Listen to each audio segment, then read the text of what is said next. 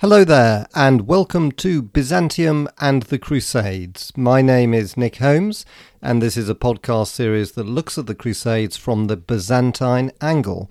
At the moment, we're looking at the run up to the Battle of Manzikert in 1071, which was, I think, a real game changer because it weakened Byzantium so much that it was forced to turn to the west for help, and that help became known in later centuries as the First Crusade. In the last episodes, we've heard how the Byzantine Emperor Romanus Diogenes led two campaigns against the Seljuks and the Fatimid Arabs in 1068 and 1069, but without securing a decisive victory. In this episode, we'll hear what happened in 1070, the year just before the Great Battle of Manzikert. As you'll hear, it was a year full of surprises. As before, I'll read extracts from my book called The Byzantine World War, which was published last year in 2019 and is available at Amazon and most retailers. So let's go. Hope you enjoy it.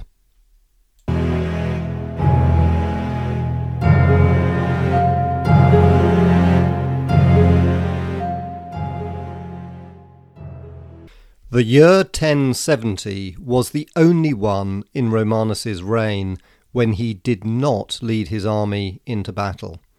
Michael Attaliates ominously recounts that, quote, from this time on, the empire of the Romans was beset with adversities and difficulties. End of quote.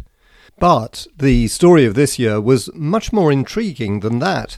It was not only the prelude to the great Byzantine offensive in 1071 that would culminate in the pivotal Battle of Manzikert, but it was also a year that would contain plenty of bizarre twists and surprises. Although detailed source material for this year is severely lacking, we can conjecture that there were probably several reasons behind Romanus's decision to stay in Constantinople. One of them was almost certainly a political crisis, stemming from his failure to prevent the sacking of Iconium and Amorium. Relations with the Ducai seem to have reached breaking point. We know from one Byzantine source that Romanus actually arrested Caesar John and considered putting him to death, but finally decided to settle with taking oaths of loyalty from him and his sons. Caesar John was exiled to his estates in Bithynia, where he remained until after the Battle of Manzikert. Other than that, there is frustratingly little else that we know about the tensions between the Ducai and Romanus, but we can be fairly sure that there was a political crisis in the capital, maybe even an attempted coup against Romanus by the Ducai, as alluded to by one Byzantine source written nearly a century later. Quote, if it lay within their, that is the Ducai, power, they would have chosen that he not even live, for he was an annoyance to them, and they hated him as a noble and brave man. End of quote. Another important reason is that Romanus almost certainly wanted to concentrate on building up the army that he took to Manzikert the following year in 1071. Both Byzantine and Arab sources are unanimous that the size of the army fielded in 1071 was much larger than those in his previous campaigns. Mustering such a force would have taken time, and Romanus must have been busy in 1070 recruiting and training the eastern regiments, who he wanted to be the backbone of his army, as well as hiring mercenaries. A further reason is the biggest surprise of all. There was apparently an offer of a truce by the Seljuk Sultan Alp Arslan in 1070.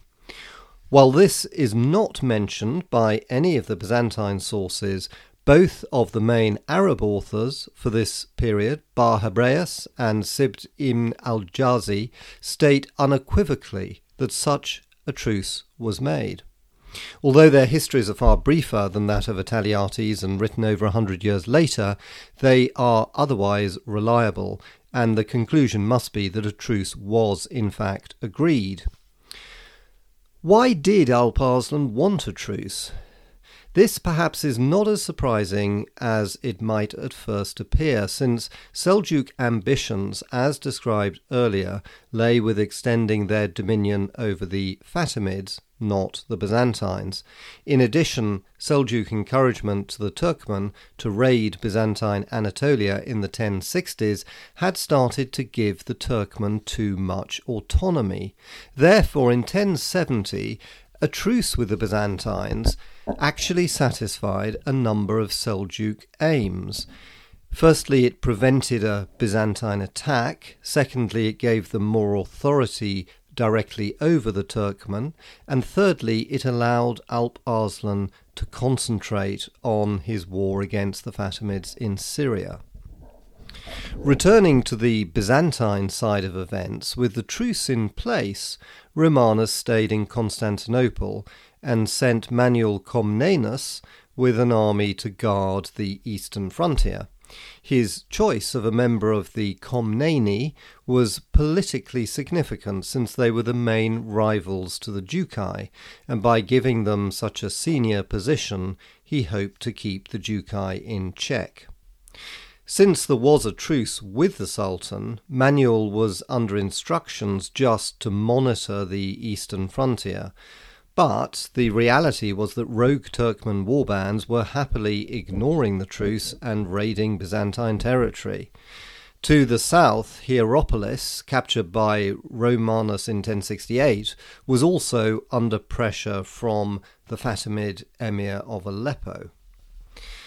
At first, Manuel had some success against some Turkish warbands raiding into Byzantine territory. Michael Attaliates even hints that Romanus was slightly jealous of his success, and it is possible that personal pride might have influenced his decision to order half of Manuel's army to head south to reinforce Hierapolis, which was, of course, the trophy city captured by Romanus in his 1068 campaign, and which was under pressure from the Arabs. Whatever the reasons, this weakened Manuel's forces just at the moment when he came face to face with a more formidable Turkish warband, that of the Nawakia. But this was no ordinary warband. It was under the command of someone called Ebazgan. Now, Ebazgan is particularly interesting because he was in fact Alp Arslan's brother in law who had rebelled against the Sultan and was acting in open defiance of his orders. We also need to look at exactly who the Nawakia were. Although early Seljuk records are almost non existent, we know that they were a large Turkmen grouping that started to settle in Syria along the Byzantine frontier around the beginning of Alp Arslan's reign in 1063. After fighting as mercenaries for the Fatimid emirs, such as the emir of Aleppo, and it is indeed quite likely that they fought against Romanus in his first campaign in Syria in 1068, they had subsequently decided to invade Byzantine territory in 1070 on their own initiative. But the bizarre twist that now took hold of Byzantine Seljuk relations stemmed from Alp Arslan's fear of the Nawakia. Since they were aristocratic and indeed related to the Seljuks themselves, they posed a real threat as contenders for leadership of the Turkmen. This would now lead to an astonishing twist in Byzantine Seljuk relations. For Ebazgan had led his warband to close to the Byzantine city of Sebastia when Manuel suddenly attacked him. Manuel seems to have been winning the battle until the Turks performed their favourite tactic of a feigned retreat, whereupon Manuel's soldiers fell straight into the trap. They pursued the Turks, breaking up their own ranks, only to find that the hunter swiftly became the hunted as the Turks surrounded them and charged home with their sabres. Manuel's soldiers were slaughtered or surrendered, their camp was seized, and the survivors fled to the safety of Sebastea's walls. Ebazgan even took Manuel prisoner. Then he sprang the biggest surprise of all. Instead of torturing him or even asking for a ransom, he set out for Constantinople with an offer of peace. He explained that he had been outlawed by the Sultan and wanted to join the Byzantines to fight against Alp Arslan. This extraordinary turnaround was actually welcomed by Romanus, who met him with Manuel in tow and honoured him with the Byzantine rank of Proedros. To the surprise of Attaliates, who described the Turkish leader in scathing terms as, quote, almost a pygmy in height, and his face was that of a Scythian, which is the Byzantine generic term for all the Asiatic nomads, and ugly because this people are of Scythian ancestry and have inherited their depravity and deformity. End of quote. In spite of this honour conferred on Ebazgan, disappointingly for Romanus, it seems that few of Ebazgan's followers actually stayed with him, thereby reducing the military benefit of his new ally. And most worryingly of all for Romanus, his welcome of Ebazgan had unexpected consequences. It alarmed Alp Arslan, who tore up the truce and immediately dispatched his most formidable, if uncontrollable, commander to invade Byzantine territory. This was the redoubtable Afsin, who had sacked Caesarea in 1067 and both Neo Caesarea and Amorium in 1068. Returning to do what he was best at, and this time with the Sultan's blessing, Afsin threatened to lay waste another Byzantine city if Ebazgan was not handed over. When this was not forthcoming, he galloped deep into Byzantine territory to fulfill his threat, bypassing the Byzantine cities in central Anatolia, which were probably by now better defended, and finding a city called Konai in the southwest of Anatolia. Konai was another wealthy Byzantine city similar to Afsin's other victims, and it was not expecting to be attacked since it was so deep in Byzantine territory. It was famous for having a great church dedicated to the Archangel Michael, richly decorated with the finest mosaics which attracted pilgrims from a wide area.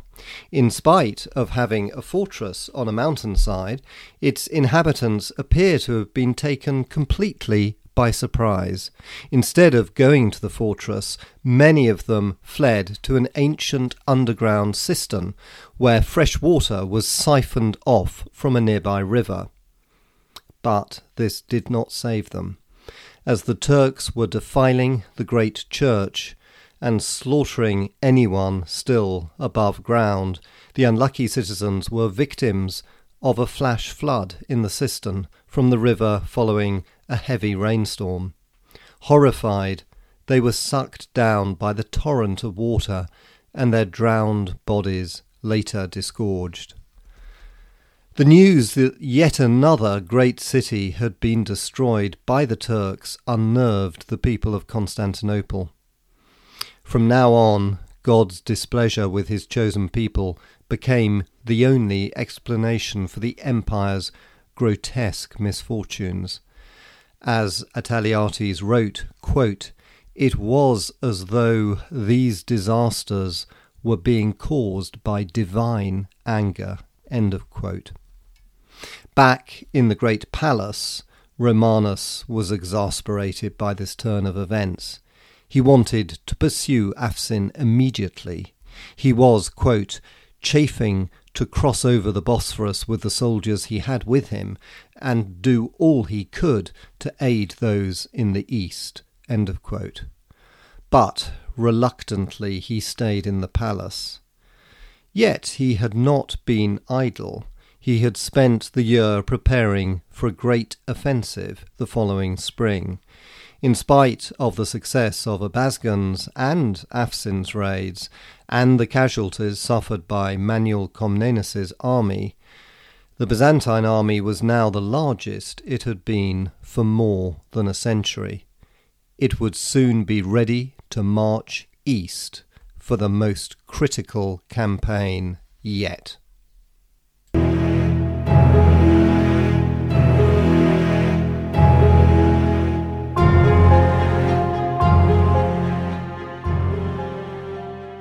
And that ends this episode. Hope you enjoyed it. If you did, it would be amazing to leave a rating. Thank you so much.